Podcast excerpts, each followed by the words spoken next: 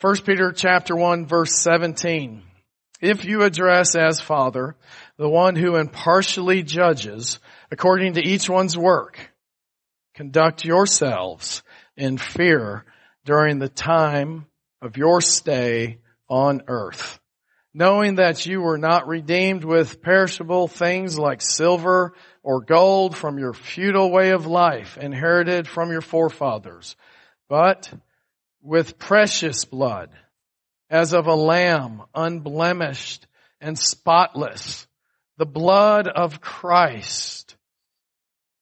For he was foreknown before the foundation of the world, but has appeared in these last days for the sake of you, who through him are believers in God, who raised him from the dead and gave him glory, so that your faith and hope are in God. Would you please pray with me? So Father, I make myself available to you today. And Lord Jesus, I ask that your hand would be upon me as I share these things, as I pour out uh, just a little bit of what I believe you've poured into me. And God, let it, let it touch fertile soil today. Let us receive what you want us to receive today. Thank you for what you have done already today. Thank you for the level of encouragement in this room that is increasing today and the level of faith and hope that's going up. And truly God, our faith and hope is in you. It's not in government. It's not in elections. It's not in anything but in you. Come and be glorified in Jesus' name. Amen. I'm assuming all of us know that when you come to Jesus, verse 17, you get to address God as Father. You actually get to use the same name as Jesus used in Mark 14 verse 36 when he's sweating like drops of blood and he says, Abba. That was a very close name that Jesus refers to God as his own Father. His very own definite father that the Jews, always knowing God was a father, never would call them my father. And yet Jesus, even in the Lord's Prayer says, we'll pray like this, our father. If we address God as father, if he really truly is, and we are, that means we are his children, his beloved children if we do that, then we're supposed to, and he does it impartially, he impartially judges everyone according to their work, no matter who they are, no matter what they did, whether they were a pastor or not a pastor, whether grandpa was a pastor or not a pastor, any of those things, impartial. Whether you're born of Abraham or if your lineage goes back to a Gentile, uh, Greek or European, that doesn't matter. He's going to judge impartially Conduct yourselves, verse 17, in fear during your time on earth. Now when you deal with the word fear, you really got to pay attention because to fear God does not mean to be afraid of Him. First John chapter 4. We got to use all of the Bible when we're looking at verses like this. First John chapter 4, perfect love casts out all fear. And in that context is the fear of that very judgment that's being talked about here. He impartially judges. And yet here it's the way that we conduct ourselves during our time on earth, which is telling us this isn't the only place we're going to be spending time. After our time here, we're going to be spending time either in one place or the other.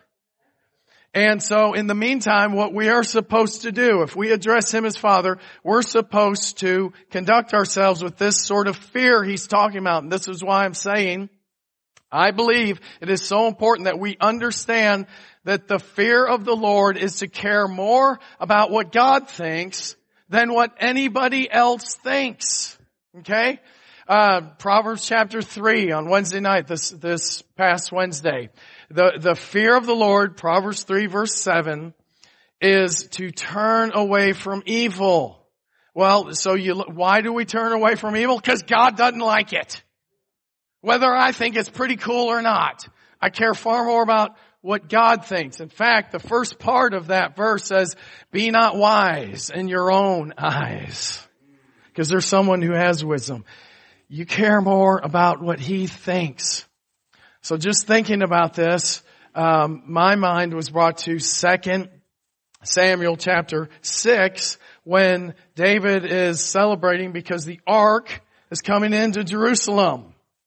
And you remember the passage, he is singing, he's dancing, he's celebrating before the Lord. And then it happened as the ark of the Lord came into the city that Michal, the daughter of Saul, which is his wife, remember that? It says, looked out. See the eyes? She looks out and she sees what he's doing. And you may recall when David now, he's very reverent in this. He is dancing before the Lord and he is very reverent because he goes in and then offers the offerings that he's supposed to offer before the Lord. This is holy, wonderful reverence before God. And I say that because sometimes uh, Baptist folk who, whom I love, they'll hear some things unless you say part of the definition that they've always heard, though I'm not sure this guy understands the fear of the Lord. I know you have heard it's reverential awe. Okay? And I love you. I just want you to know there's more to the definition of the fear of the Lord than reverential awe. Uh, how does that work out in your life? It means to care more about what God thinks than what anybody else thinks even if they're in your own home. When David returned to bless his household, Michal, the daughter of Saul, came out to meet him and said, how the king has distinguished himself today. He uncovered himself today in the eyes of his servant. He uncovered himself. You bared yourself. You made a fool of yourself. And David replies to her, verse 21, 2 Samuel 6, verse 21. David said to Michal, it was before the Lord who chose me above your father and all his house to appoint me a ruler over the people of the Lord, over Israel, that therefore I will celebrate before the Lord. He, David cared more about what God thought than what anybody else thought. And thus, David was a man after God's own heart. He cared about what was on God's heart. And what got me thinking about this message today was when I was in Psalm 142 and I'm reading through Psalm 142. This is a wonderful Psalm. And it says, look to the right and see, for there is no one who regards me. There is no escape for me. No one cares for my soul. Verse 4. Nobody cares for me. And, and the song, he's crying out, say, God, just look. Nobody cares about me. Now the psalm ends with the Lord will deal bountifully with me. What do people do when they don't think anybody cares about them? What do they do when the people in their life who should care about them don't? Sometimes it just appears like they don't, but there's other times that they really, unfortunately, don't. There are people listening to this message who, the very folks who should have loved you, provided for you, protected you, taken care of you, didn't. They didn't. What do you do? Well, the human psyche will do all kinds of things if we don't hurry up and run to one whom we can call Father. Now, I'm back in 1 Peter again, 1 Peter chapter 1 where I began from. And he says this, verse 18, knowing that you were not redeemed with perishable things like silver or gold from your futile way of life inherited from your forefathers. This isn't how God redeemed you. This isn't how He ransomed you. What if God could have taken all of the money in the world? What if He could have taken all the silver and all of the gold? Would that have been enough to purchase your soul? Not according to Psalm 49 that says that there is no ransom that can be paid for a man's soul. There's no amount of money on earth that can do this. Furthermore, Song of Solomon verse, or chapter 8 verse 7 says, if a man offered for love all the wealth of his house, he would be utterly despised.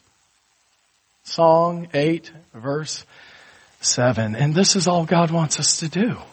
He wants us to love Him. This is all He wanted Israel to do. Deuteronomy 10 verse 12. All He, he, all He really wanted Israel to do was love Him in return.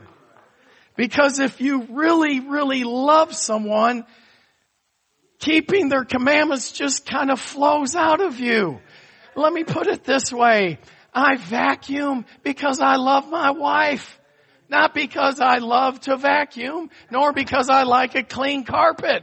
I could care less about that stuff. I put those dishes away, not because I think they ought to be put away. I'm still vacuuming. I put those dishes away because I love her. And I don't have to wait till she asks me to. Always. Always. This is what happens when you love somebody. Jesus said, so that the whole world would know that I love the Father, I do exactly as He commands me. This is born out of love. And if God could have given all of the money in the world just for one person in here, it would not have been enough. Because even all the money in the world could not express the love that He has for you. Beloved, this is how much He loves you. What did it cost Him? Blood. Not perishable silver and gold, but blood. Precious. Do you hear that? Precious blood. The blood of Christ. Now let me tell you one thing I don't postulate on and I don't try to con- uh, contemplate. There are some things, like the psalmist says, some things are too lofty for me. I don't, it costs the Father. For God so loved the world He gave His only Son. We can't fathom that cost. I honestly think the depths are to be so deep that we just keep on exploring and exploring and exploring and keep exploring, just keep going deeper and deeper and deeper. But what did it cost Jesus? You know? Think of what, and here's what I don't postulate. This is what I don't try. I don't try to think, well, was it more of a cost for the father or was it more of a cost for the son? And the reason I don't do that is I've never done either one. And who in the world am I to talk about just what the father felt? And then I'm not the one who hung on a cross for everybody else's uh, penalty. So who am I to talk about it? All, all I, I, what I really do is I marvel at it. I bow my knees and I worship Him because of it. But I do often think, oh Father, what must that have cost? Just what must you have felt? And oh Jesus, uh, just what must you have really felt and gone through at that moment. And what this does for me is when I feel like nobody cares about my soul, it causes me to go once again to the feet of Jesus to receive my value and worth as one of his treasured possessions. If we try to seek our value and worth in other things, it will always lead us into a place of error or despair or discouragement or disappointment. Here's the truth. Nobody can love you the way you were created to be loved. Only your creator can do that. And then according to this Bible, Jesus is your creator. That's John chapter 1. It's Colossians chapter 1. Jesus Christ created you. God the Father created everything that is through Jesus. And the very one who created you says, you have so much value that I am going to give my blood for you. That's where we get our value from. Do you guys remember the movie in 2017 that came out called All the Money in the World? It's the story of when John Paul Getty III was kidnapped in 1972 in Rome. And he was the grandson of the richest man in the world, one of, if not the first billionaire ever to live, Jean Paul Getty. And John Paul Getty actually was one who figured out how to get oil uh, from Saudi Arabia and transport it and he made all kinds of money.